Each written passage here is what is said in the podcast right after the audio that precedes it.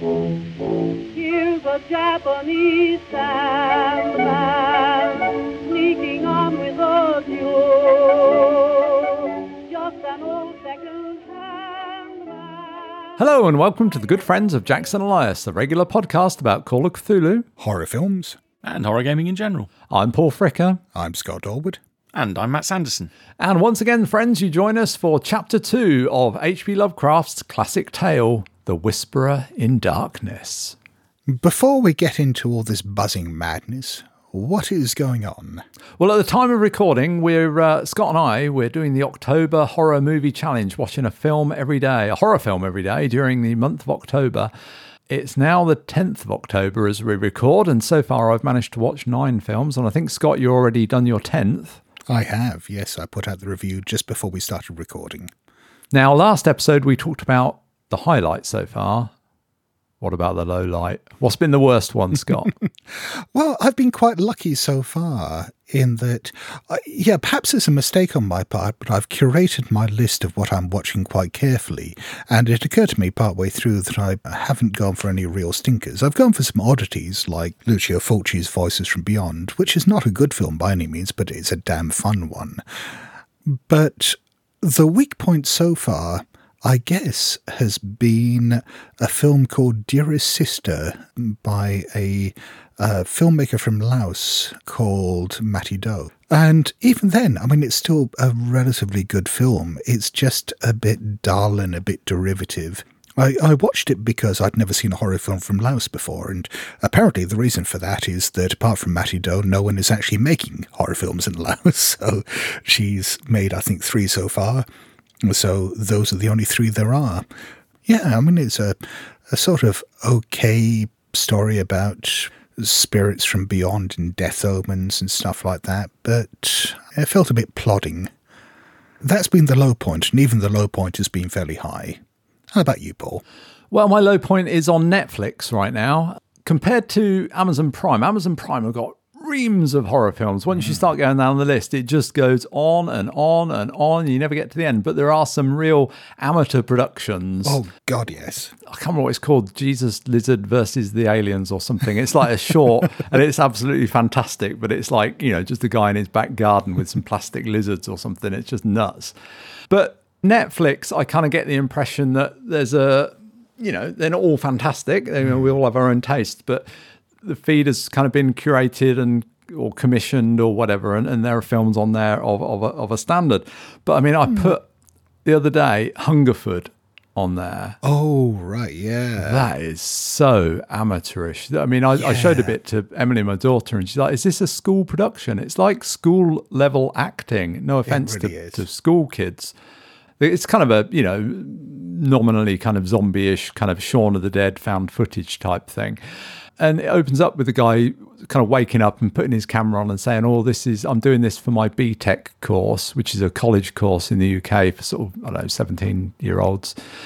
And man, it feels like somebody who can't act who's 17. That is is just really poor. I remember reading reviews of it when it first came out. Not reviews, sorry. I'd read an article which was talking about the premise, and I thought, oh, yeah, I'll have to see that. And I put it on my list, and it was on my list for ages, and it just never turned up anyway. And so, yeah, it was about a year ago, 18 months ago, it turned up on Netflix, and I thought, oh, fantastic, I'll finally get a chance to see it.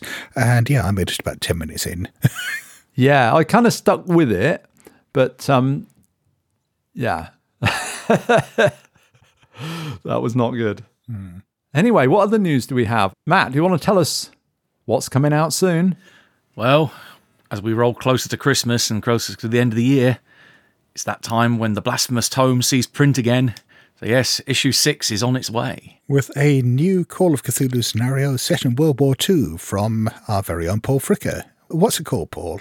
It's called Operation Varsity or How to Get Ahead in World War II. Now, I polled our Patreon backers because I thought, well, uh, will people want a World War II setting scenario? So I gave them the option of having it set in the modern day or the 20s or World War II because I could kind of adapt it. World War II came out head and shoulders above those other two settings. I think because I'd already said it was set for that. So people were like, yep, well, we're happy with that. So it's staying in that setting, which, you know, I'm quite happy with. I ran a playtest of it for you a while back, and I thought the World War II setting was fairly integral to it, so I'm actually very glad that you stuck with that. I mean, uh, yeah, I, I can see how the elements of it could have been reinvented in other ways, but yeah, I mean, the, the whole setup and everything worked really well there. Right, because I, I started rewriting it as a modern day adventure set in uh, Arkham University. And uh, I was really getting into it. And then it was like, no, they want World War II. And I'm like, well, that's fine. But uh, now I've got another scenario idea. So. So if you're a backer of our show on Patreon, by the end of the year, you get a copy of it sent to your very door. It's a printed fanzine with articles and scenarios and so on. If you back us by the end of November, not only do you get the fanzine, but you'll also receive a Christmas card from Jackson Elias himself. Or maybe me, Scott and Matt, on his behalf. Yes, of course, as his agents upon this earth. Yeah.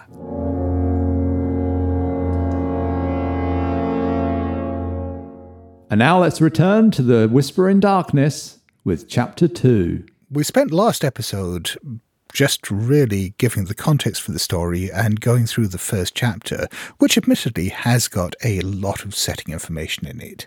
But now we are starting to get into the story itself.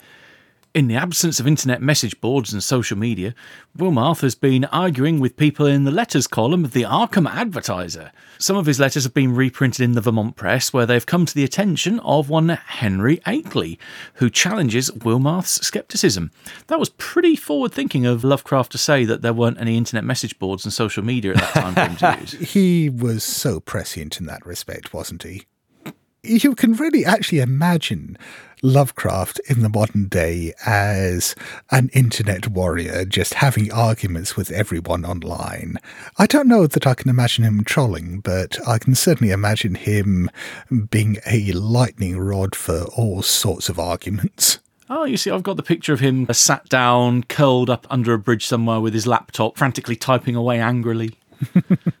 No, it'll be there on the local Providence Facebook group complaining about, you know, Mi-Go leaving dog shit on the pavement and all that stuff.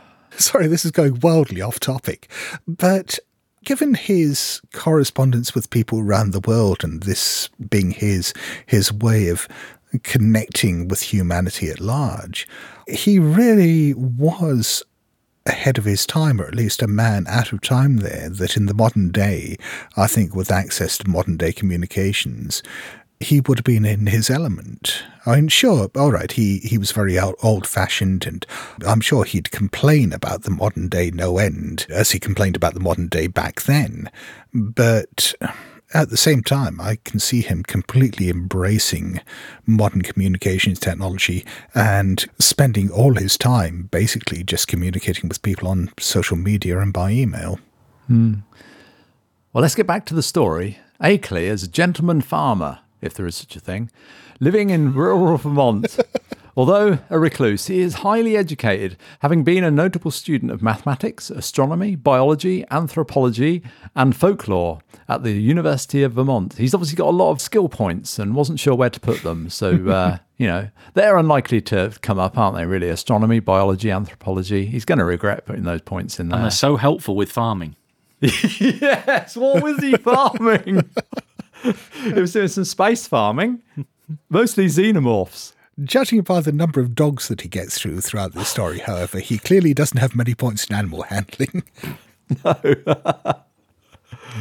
Despite their differing views, Wilmarth comes to respect Akeley for his scientific approach and open mindedness, particularly the fact that he doesn't seem to be pushing any particular conclusions from all these various things he's observing in a very sort of Fortean manner, uh, harking back to last episode. The two men then move into personal correspondence rather than just writing through the letter columns, and Wilmarth tells us that he has since lost the letters and must transcribe their contents from memory. And by God, do they have a lot of letters. They do. It just occurred to me, you know, like Stephen King, typically, you know, his protagonist is an author, you Yes. know, in, uh, uh, where is it? Um, Maine. Maine. They're, they're also a Maine, yeah. recovering alcoholic. They've usually got bad Yeah. relationships. I mean, they say write about what you know, but here we've got somebody who writes copious letters. It's totally Lovecraft. You know, Lovecraft and his various correspondents who write reams to each other. So uh, this is very much him sort of fantasizing about his relationship with some of his correspondents, I would think. Well, there are very few Lovecraft protagonists, I'd say, who aren't Lovecraft author inserts to some extent. I mean, they may have different jobs and so on, but they are all fundamentally sort of these middle class, slightly alienated white blokes, fairly asexual, who have no real attachments beyond maybe a family member or two, but on the whole, just sort of exist in isolation to serve the plot. But yeah, I mean, I was just making the point here. We actually have it's very much mm. couched in letters, you know, more so than his other stories, I think. Yeah. After setting out his background in anthropology and folklore, again, very helpful farming skills there, by listing a string of authors, almost certainly from Lovecraft's own library, Akeley tells Wilmarth, I have certain evidence that monstrous things do indeed live in the woods on the high hills which nobody visits. I wonder if that came from Lovecraft's Vermont first impression. Now, as well as finding strange footprints near his home, has heard even stranger voices coming from the woods. In order to document these, he has taken a phonograph with a dictaphone attachment into the woods to record the strange goings on. He promises to share the recording with Wilmarth soon. So, what is a dictaphone? I always use my hands, but you know, Someone old had to joke. make that joke. Some, someone always has to make that joke. It is ritual. To be fair, that's the first time I've heard it. Oh, wow. I don't think I've ever had a conversation with someone about a dictaphone where someone hasn't made that joke. Oh, well, I didn't want to let you down, Scott. so I used to have one actually, but it wasn't probably, it didn't use a wax cylinder. I'm not quite that old. You know, it's just like a, a, a little portable device with a little cassette in it. I think I had it in the 90s, and you just uh, record. I, I, I, yeah, what I used to do. This was before you weren't allowed to use mobile phones in your car, or before I had a mobile phone, I think. I used to do a lot of driving, and I'd have the dictaphone on the seat next to me, so I could pick it up if I got, you know, any like inspirations or fantastic ideas that I couldn't possibly allow to go to waste for the good of mankind. I'd pick them up and record them. I, I similarly used to keep a dictaphone beside my bed so that if I had any weird dreams that I might be able to call upon for inspiration if I woke up in the middle of the night, I could get them down on tape before they evaporated completely from my brain. And the thing that I discovered there after listening back to those over the course of many months is my dreams hmm. are really shit. Is that how they communicated with you, Scott? how the others how the others spoke to you? If that's how they speak to me, I wish they'd have more interesting things to say. Most of my dreams are stress dreams about trying to do things that I don't fully understand how to do in places I don't fully understand with people I can't communicate with. So basically, it's just like being awake. But really, it is really remarkable. They did have phonographs in like the late 20s, we're talking about, made, you know, with a recording device mm-hmm. onto a wax cylinder that was portable, you know, that you could take out with you to was.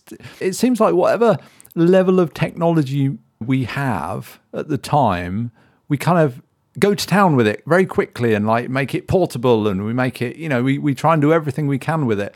And then, you know, in decades to come, it's totally superseded by something much more efficient and much smaller. Hmm. I knew about wax cylinder technology, but I n- did not realize they had these devices. Yeah, and it's probably worth pointing out that dictaphone is a brand name, which is probably why we associate it with these portable tape devices that we had in our youth, Paul. Well, I guess Matt did as well. But it was a brand name, so it's one of these things like Hoover or Sellotape or whatever, hmm. where it's come to refer to a particular bit of technology, but was a very specific brand. Hmm. And in this case, it was the brand of machine that was used for recording these cylinders. So basically, it was, yeah, like you say, this this wax cylinder with something that looks like a huge ear trumpet, I guess. Mm. This hose attachment that comes out and you point it at whatever it is you're trying to record, and it funnels the sound waves down into there and mechanically etches those into the wax cylinder. Uh, I never got on with mine. I had one when I went to university, and I found it was just so I awkward and fiddly to rewind through the microtape. and it was just easier to write shit down. Even if I couldn't understand my own handwriting, I still find it a downside quicker than I would on the bloody dictaphone. The only person or hmm. character I can think of that ever got one to work at least semi efficiently was Agent Cooper in Twin Peaks. I can't think of anyone Ah, else ever using it. So you almost got in the habit of saying, Diane, I've got a note here I need to tell you. Yes. I remember reading theories at the time that Diane was actually the name of his dictaphone, which I like. we know better now. yes. Know, I always found them quite useful. Not only that whole experiment with recording memories of dreams, but the way I used them was when I was out and about and having ideas, much like you were talking about there with driving, but in my case, it was usually while walking. I'd keep in my pocket, and if an idea popped into my head and it wasn't convenient to stop and write it down, then I'd just narrate it into my dictaphone while I was walking. And yeah, I, I found it quite useful. I still do much the same thing with my mobile phone these days. Akeley then makes a number of alarming assertions. The things come from another planet, being able to live in interstellar space and fly through it on clumsy, powerful wings. They are watching him and others, and use human spies to gather information, such as a sullen fellow named Brown who lives nearby. Brown seems a remarkably mundane name for a, someone who's consorted or collaborated with alien invaders. And he also doesn't really get too involved in the story. Akeley keeps mentioning him, and then later on, just to jump ahead, he seems to get killed off screen, and that's that. And so he's he's like this background presence who just keeps getting name checked and does absolutely fuck all. Well, his cover got blown, you see, so he had to be taken out. Hmm. The main reason Akeley thinks he is in danger is that he has found and taken home a great black stone with unknown hieroglyphs half worn away. This transgression, he feels, means that they will kill him or take him off the earth to where they come from. Now, has he gleaned this knowledge from the Necronomicon, or because he's trying to decode these hieroglyphs on the black stone that he's found, hasn't he? It also strikes me that these Mi-Go, they can't fly on Earth that well. No, that's not true. We're told that they can't walk well on Earth, but they seem to fly Ah. just fine. Oh, okay. Because I'm thinking, you know, they're carrying rocks around, hmm. essentially these black stones. That's a, that's a lot of weight to carry around, isn't it? Big black stones. I don't know. But well, this black stone in particular, with the hieroglyphs carved on it, that is pretty much the 60 stone from the novel of the Black Seal, the eponymous Black hmm. Seal. And I mean, he's borrowed heavily from Machen once again. I can't remember. Do we ever find out what was on the stone? No. I just wondering if it was like a Mi-Go signpost. It's like this way to mine. Next sign, eat at Joe's. something on the third Yeah. sign saying yeah, egg sky this way. Wonder if it was just something completely mundane. I owe you one brain.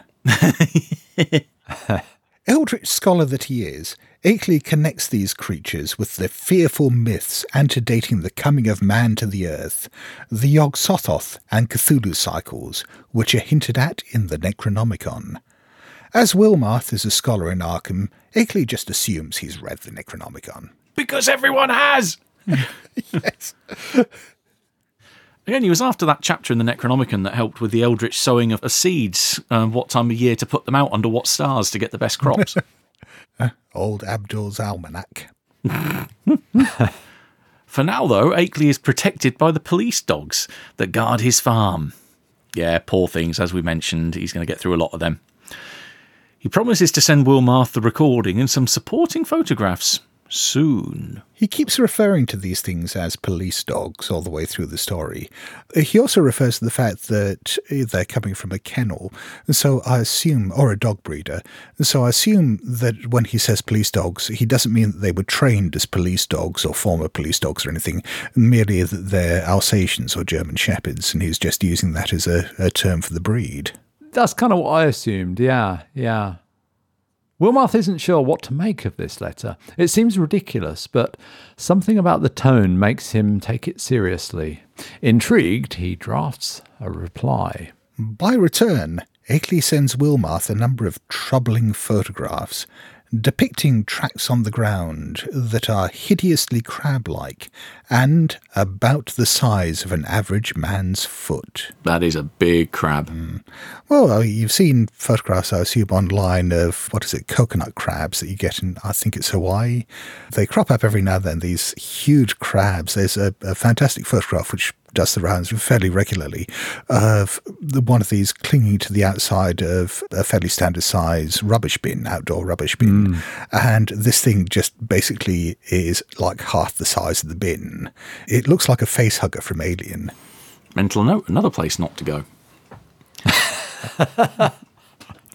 Uh, Other photographs show a cave mouth and a druid like circle of standing stones on the summit of a wild hill. The hills are always wild. It's a bit like the moon always being gibbous. They rise wild. Indeed. the most disturbing pictures, however, are those of the great black stone discovered by Akeley. Never before had I seen anything which struck me as so strangely and unmistakably alien to this world. Of the hieroglyphics on the surface, I could discern very few, but one or two that I did see gave me rather a shock. Of course, they might be fraudulent, for others beside myself had read the monstrous and abhorred Necronomicon of the mad Arab Abdul Alhazred. But it nevertheless made me shiver to recognize certain ideographs which study had taught me to link with the most blood curdling and blasphemous whispers of things that had a kind of mad half existence before the earth and the other inner worlds of the solar system were made. The remaining pictures show Akeley, his farm, his dogs, and some more odd prints in the ground near them. After looking at these and reading the accompanying transcript of what Akeley heard in the woods, Wilmarth begins to piece these elements together.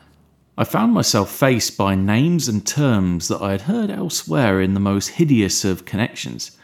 Yuggoth, Great Cthulhu, Tsathoggua, Yog-Sothoth, R'lyeh, Nyarlathotep, Azathoth, Hastur, Yian, Leng, the Lake of Hali, Bethmoora, the Yellow Sign, L'mur-Kathulos, Bran, and the Magnum Innominandum, and was drawn back through nameless eons and inconceivable dimensions to worlds of elder, outer entity at which the crazed author of the Necronomicon had only guessed in the vaguest way. Well, blimey, that is quite the litany of names. Yeah, wow. So we got Yuggoth there, which obviously originates in this story. So this is, as we will discover, the name of what we will also come to know as Pluto. But what about the rest? Never heard of the second one. Yeah, Great Cthulhu, that will never catch on.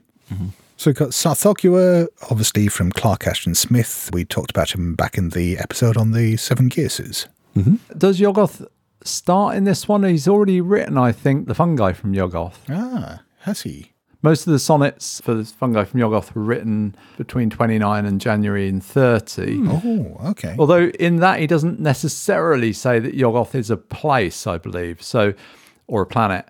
So I think he kind of retrofits that name as being the name of the planet. I think it's in one of the early sonnets in the cycle where he says that he realised it was Yuggoth past the starry void. So it does imply that it is a place. But not necessarily a planet, right? Yeah, if it's past the starry void, that would seem to place it outside our solar system. So, yeah, he seems to have changed his mind about that then. Then we get a list of gods that we recognise, um, some being Lovecraft's, some being those of other people. We've got uh, Great Cthulhu, Tsathoggua, Yog-Sothoth, and so on, and a few places that we recognise. Well, first of all, we got Hastur. This is again Hastur coming into the Cthulhu mythos here because prior to this, as we talked about in our King in Yellow episodes, Hastur started out as a reference in Ambrose Bierce, and then it was picked up by Robert W. Chambers as probably a place, maybe even a person, and now suddenly is just a name here. And then hmm. later on, it becomes a god and becomes connected again with the King in the Yellow in different ways than Chamber imagined. That one little passing reference there, and there's another one later in the story, really sort of brings all of that into the Cthulhu mythos. So that's really significant.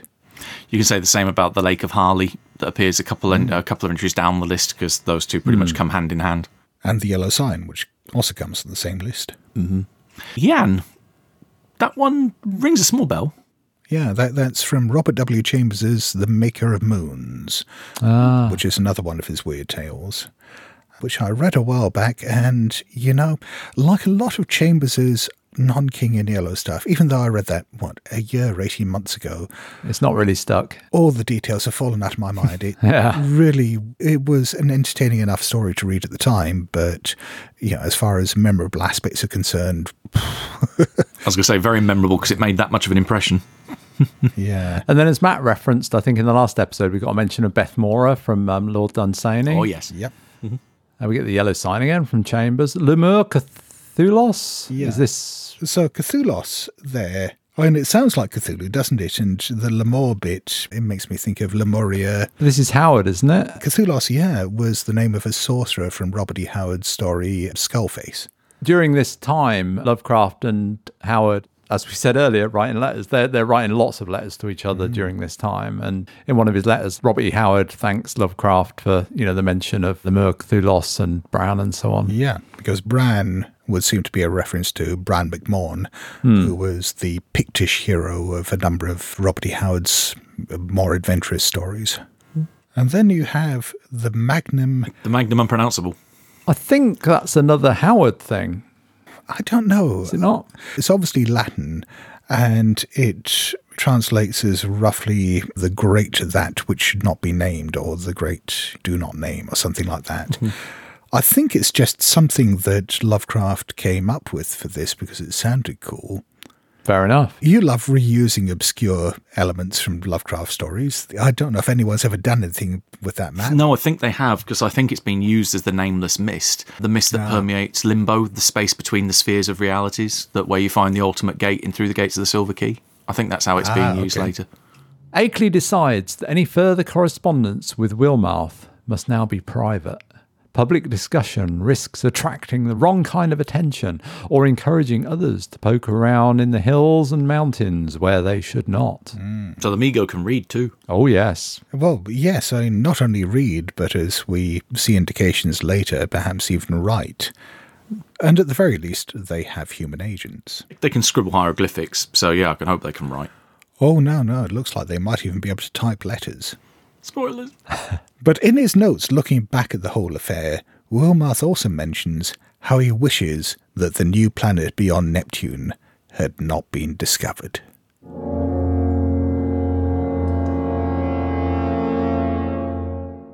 And now we move on to chapter three of The Whisperer in Darkness. This, dear listeners, is the letter chapter. Sometime later, Wilmarth receives the phonograph record.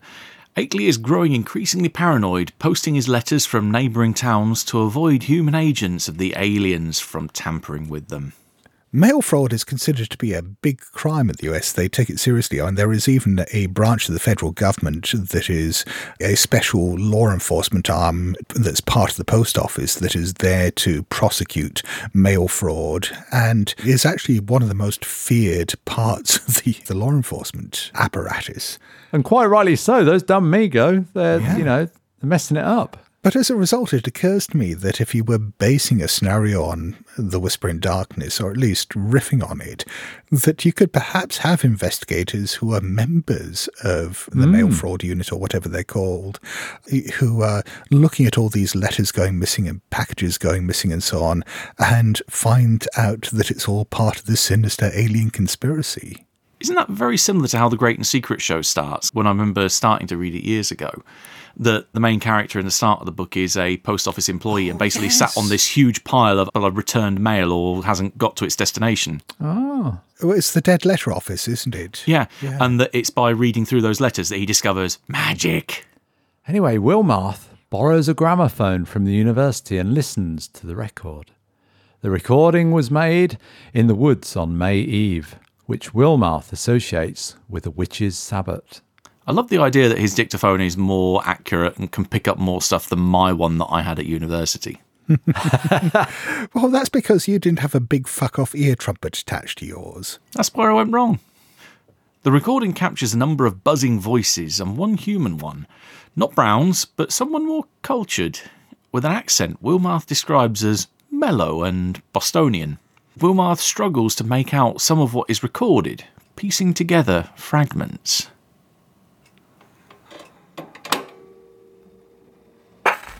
Indistinguishable sounds. A cultivated male human voice. is the Lord of the woods, even to. and the gifts of the men of Leng. So from the wells of night to the gulfs of space, and from the gulfs of space to the wells of night, ever the praises of great Cthulhu, of Tsathoggua, and of him who is not to be named. Ever their praises and abundance to the black goat of the woods, Iya Shub-Niggurath, the goat with a thousand young. A buzzing imitation of human speech. Ea Shub-Niggurath, the black goat of the woods with a thousand young. Human voice. And it has come to pass that the Lord of the Woods, being seven and nine down the onyx steps, buttes to him in the gulf, Azathoth, he of whom thou hast taught us marvel. On the wings of night, out beyond space, out beyond the to that whereof Yuggoth is the youngest child, rolling alone in black ether at the rim. Buzzing voice. Go out among men and find the ways thereof, that he in the gulf may know. To Nyarlathotep, mighty messenger, must all things be told. And he shall put on the semblance of man, the waxen mask and the robe that hides, and come down from the world of seven suns to mock. Human voice. Nyarlathotep, great messenger, bringer of strange joy to Yuggoth throughout the void, father of the million favoured ones, stalker among.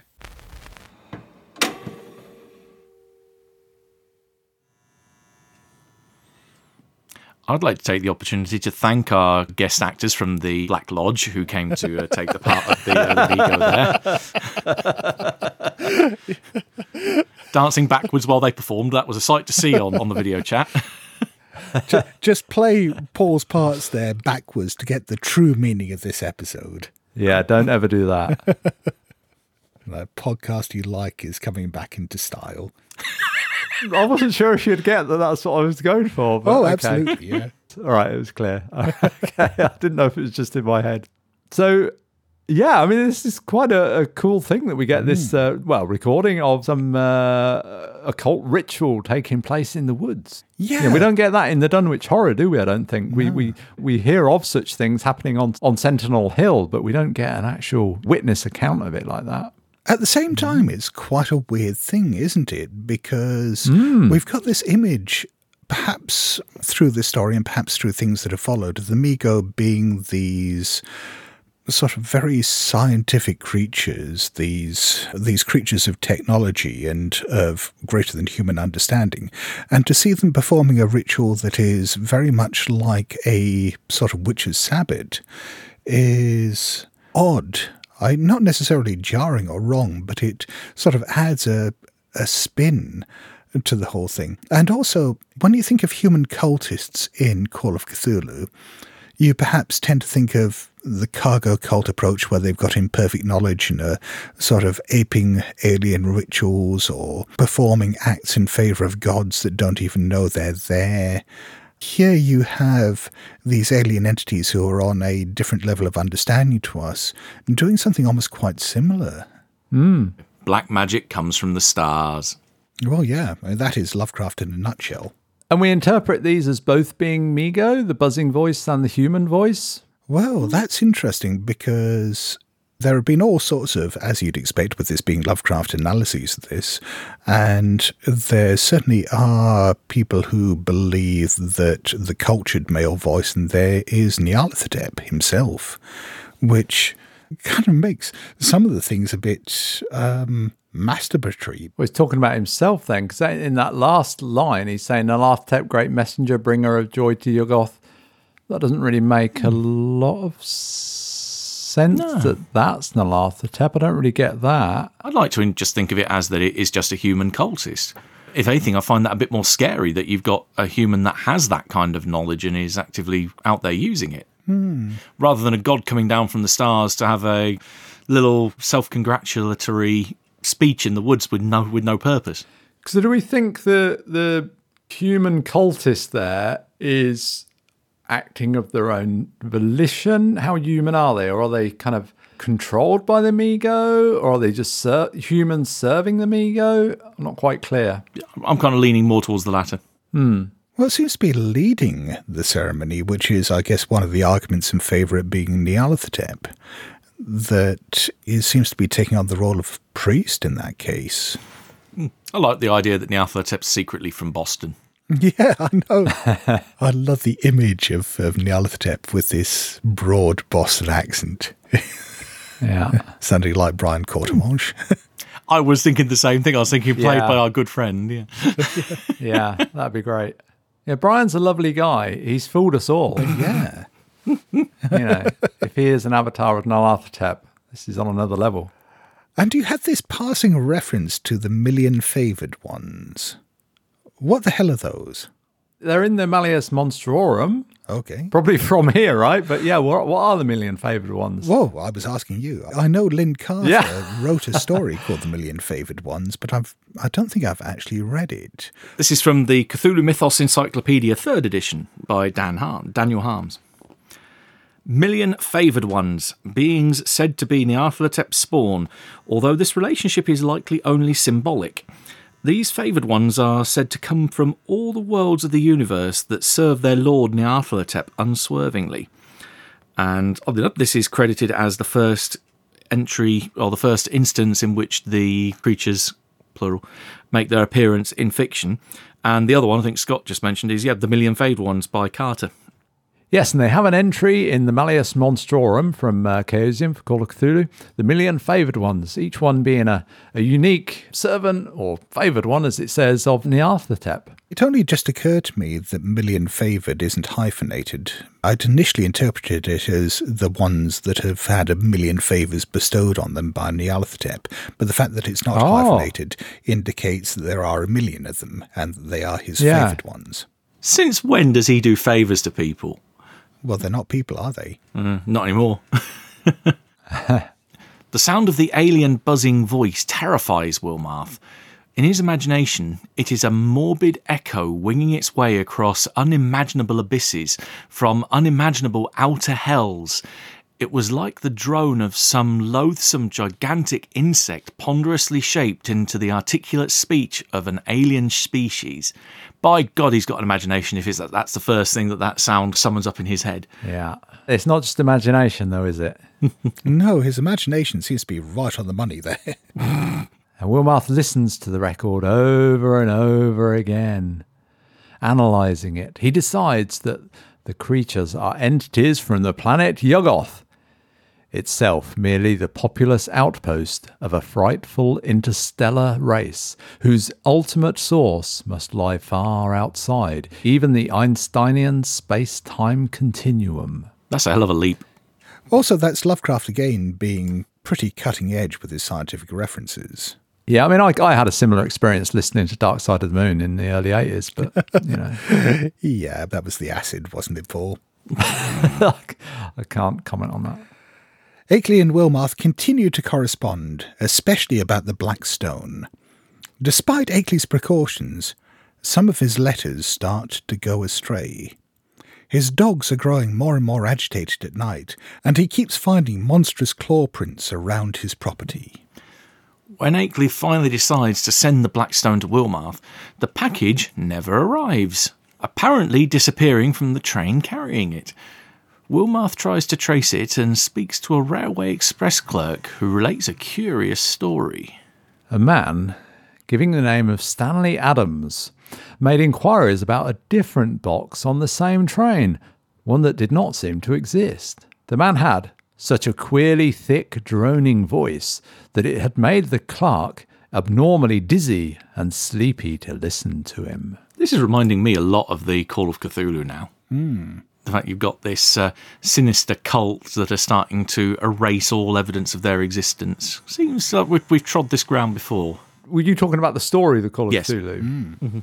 But actually, here, you know, this is more like the kind of actions we perhaps see cults and so on doing in the game Call of Cthulhu. Hmm. Whereas in the actual Call of Cthulhu, the story, they seem a bit more of a nebulous influence. He's afraid they're going to get him, but we don't actually see such detailed kind of machinations from them as like interfering with parcels, you know, such kind of mundane interference. Well, they, they drop papers and a guy miraculously dies. Yeah, but this thing of like blocking the post, it's clear that this guy, Stanley Adams, has, has gone up and sort of used some occult influence or a confusion spell or, something like that on this guy. And he's, oh, I can't really remember now. I, I remember the guy come up to me and he had this weird voice. And then, you know, next thing I knew, you know, I was halfway to the next place on the train. You know, he's just kind of confused and he hadn't really realized. He kind of looked into that flashing light at the end of this little silver stick Yeah. with this guy dressed in a black suit. Yeah. But this is something we see quite a lot in, I mean, not just Call of Cthulhu and Lovecraftian horror, but in this kind of fiction in general. It was a staple of the X Files, for example. The fact that the protagonists keep finding evidence and then having it snatched away or being denied, that you can never really hold on to concrete proof for very long. It's a, I guess, a useful trope sometimes in games, but I don't know. I mean, personally, I find it quite frustrating. I think it's this desperate attempt to, in fiction, preserve the status quo, to stop these secrets coming out and changing things. And I don't know, sometimes I think it's more interesting if they do get out there and if they do start changing things. There's also a fairly big assumption that if these bits of evidence get out there, that people will believe them anyway. What do you two make of that? This this idea of here's the evidence, here's what you need to prove it, or snatch, take it away. No, I agree with you. It's very, very much the X Files, and it is very. After you've seen about the first 20 or 30 times that that happens, it starts to get a little tedious. In a game, I would be a little bit kind of, oh, maybe once, but twice, and you're, you're getting a bit frustrating. No, I don't mind it here. I think this is this is intriguing our protagonist Wilmarth, seeding him to go there to actually meet Akeley because mm. this thing didn't arrive. If it was towards the end of the story and he'd got all the stuff, parallel it with what you're talking about, I think you know he'd have all the stuff and then he'd you know pop out to the cafe, come back, and oh, some robbers have come in and taken it all away. That kind of sucks. But here it's it's like part of the story. It's, this is sinister. It was it was mailed to him. It's documented it. You know, it should have been on the train, and now it's not. And this is part of the mystery. I think. Sort of this instance of it, yes, but it crops up again as a trope a couple more times in this story. That every time there is evidence, it gets destroyed, it disappears, it gets taken away, it can't be photographed. It sort of helps explain why Lovecraft telling this story can say that look, th- this is happening in the real world. You just haven't heard of it because all the evidence keeps going away, and you know, it hmm. helps with that whole suspension of disbelief. That very important thing to Lovecraft of making the mundane side of the story plausible. But I think by the end of the story, it gets a bit tiresome. Well, Wilmarth relates this to Akeley, who speaks of the undoubted telepathic and hypnotic powers of the hill creatures and their agents. He later hints that he does not believe the stone is on this earth any longer. Well, that's what happens when you mail it to Yuggoth. Of course, it's not going to stay on the earth. How much is the postage? Well, if it's anything like trying to send airmail to the US now, that costs us a fucking fortune. Yeah. You've got Akeley who's speaking here of the undoubted telepathic and hypnotic powers of the hill creatures and their agents. Hmm. So, is this a spell that the the Mi-Go have got that they've taught their human agents? Is this an innate ability that the Mi-Go have got to confound human minds through telepathy? And they've taught the techniques. Are what people assume are the human agents actually Mi-Go in disguise using these innate abilities? I mean, what do you make of that? I think it's a spell. It's like cloud memory or one of the many mind altering or mind influencing spells that there are in the Grimoire.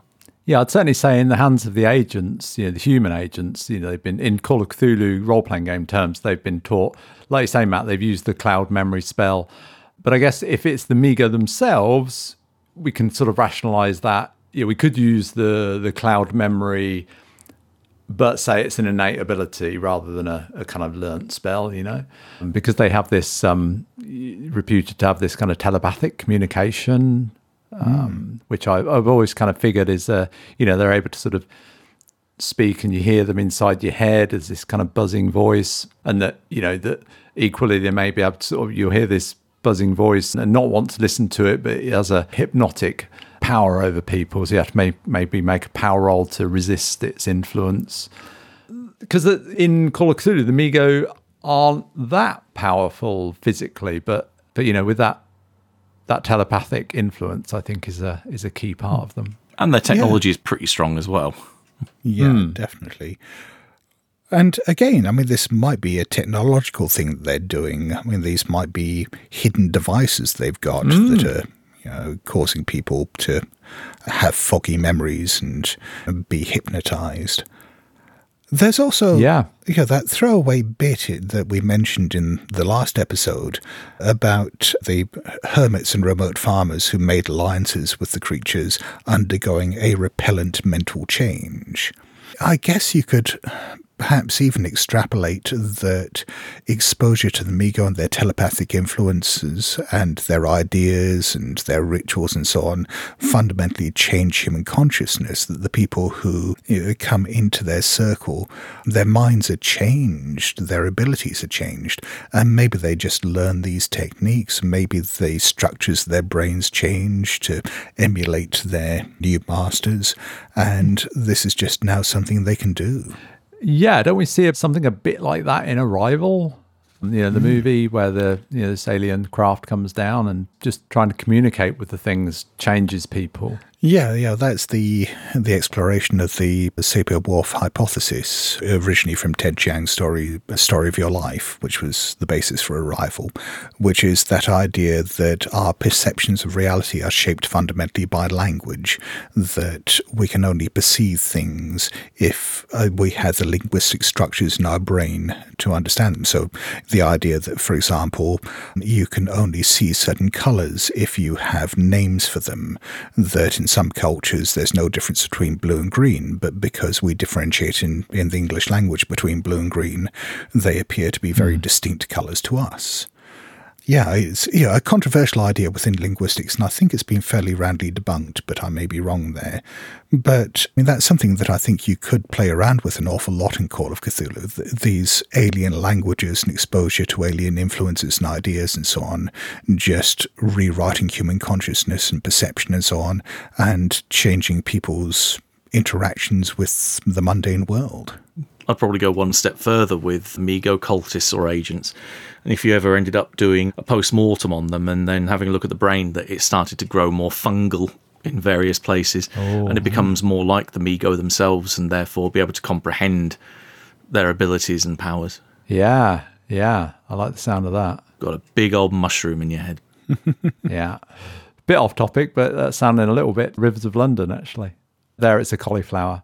I wouldn't know, I've not read any of them. The idea being if you use too much magic, your brain looks a bit like a rotten cauliflower. Hyperthaumaturgical degradation, it's called. Yeah, there's a similar idea in the laundry books uh, from Charles Stross that magic in it is fundamentally dangerous because it basically it invites connections with certain transdimensional parasites that basically literally eat away little chunks of your brain. People who practice a lot of magic end up with this very specific form of dementia where their brains basically look like Swiss cheese. I like Swiss cheese. Between Swiss cheese, cauliflowers, and mushrooms, I think I'd go with the mushroom. I think you get a good dinner out of that. Well, there you go, cauliflower cheese. There's a meal right there. Zombies are right. Well, I guess there are real world parallels to that. Uh, Kuru, is that the name of the disease? It's a form of prion disease, similar to Creutzfeldt-Jakob disease, which cannibals, I think particularly in Papua New Guinea, were subject to because there was a ritualistic part of their culture wherein they ate the brains of people who I can't remember whether it was a sacrament for people they respected or a way of asserting dominance over people that they killed. Mm. But either way, there was a, a ritualized eating of human brains, and this led to the spread of a very specific prion disease that you could only get by eating human brains. I would say, as displays of dominance go, eating your brain is a pretty high on, on the ranking. But on the other hand, you can also see how it might be a form of sacrament that the, the brain represents who the person really was, and you want to bring that within you. But either way, it's a really fucking stupid idea because because of prions. I was happy with the cauliflower cheese myself, but. This is your brain on brain. And that brings us to the end of chapter three of H.P. Lovecraft's The Whisperer in Darkness. Thank you. Thank you. You're listening to The Good Friends of Jackson Elias. You can find show notes for this episode at blasphemoustomes.com, where you'll also find all our social media links. We have t shirts and other merchandising available at our Redbubble store. If you're enjoying this show, please consider backing us at patreon.com forward slash good friends of Jackson Elias. Thank you for listening.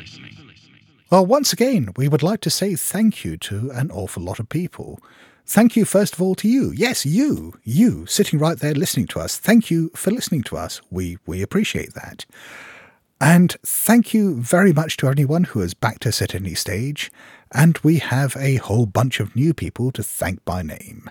We sure do. So uh, let's kick things off with a thanks to Logan Coe. And thank you very much to P. Troilus.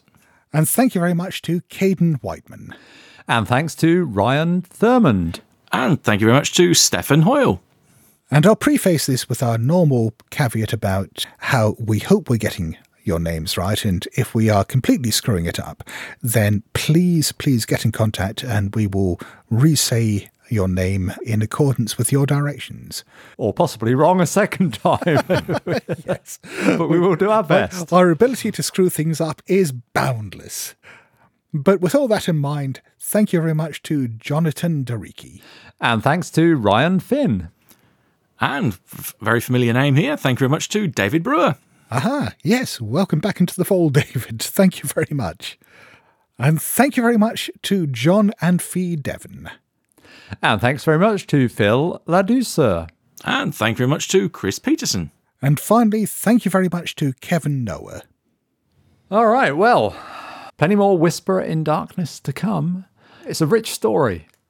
It's interesting. It's really quite a simple story in terms of what happens in it, but it's so rich with detail that I'm finding we've got a lot more to speak about than I'd anticipated. Initially, I thought this was going to be like three episodes, and I imagine at this rate it's going to be five.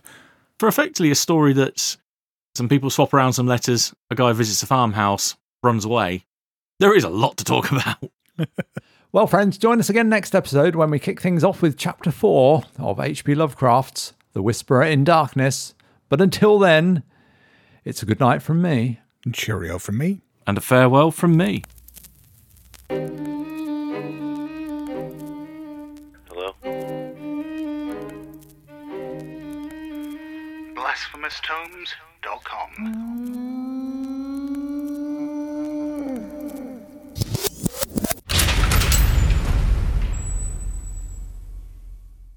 I think we've gone off topic.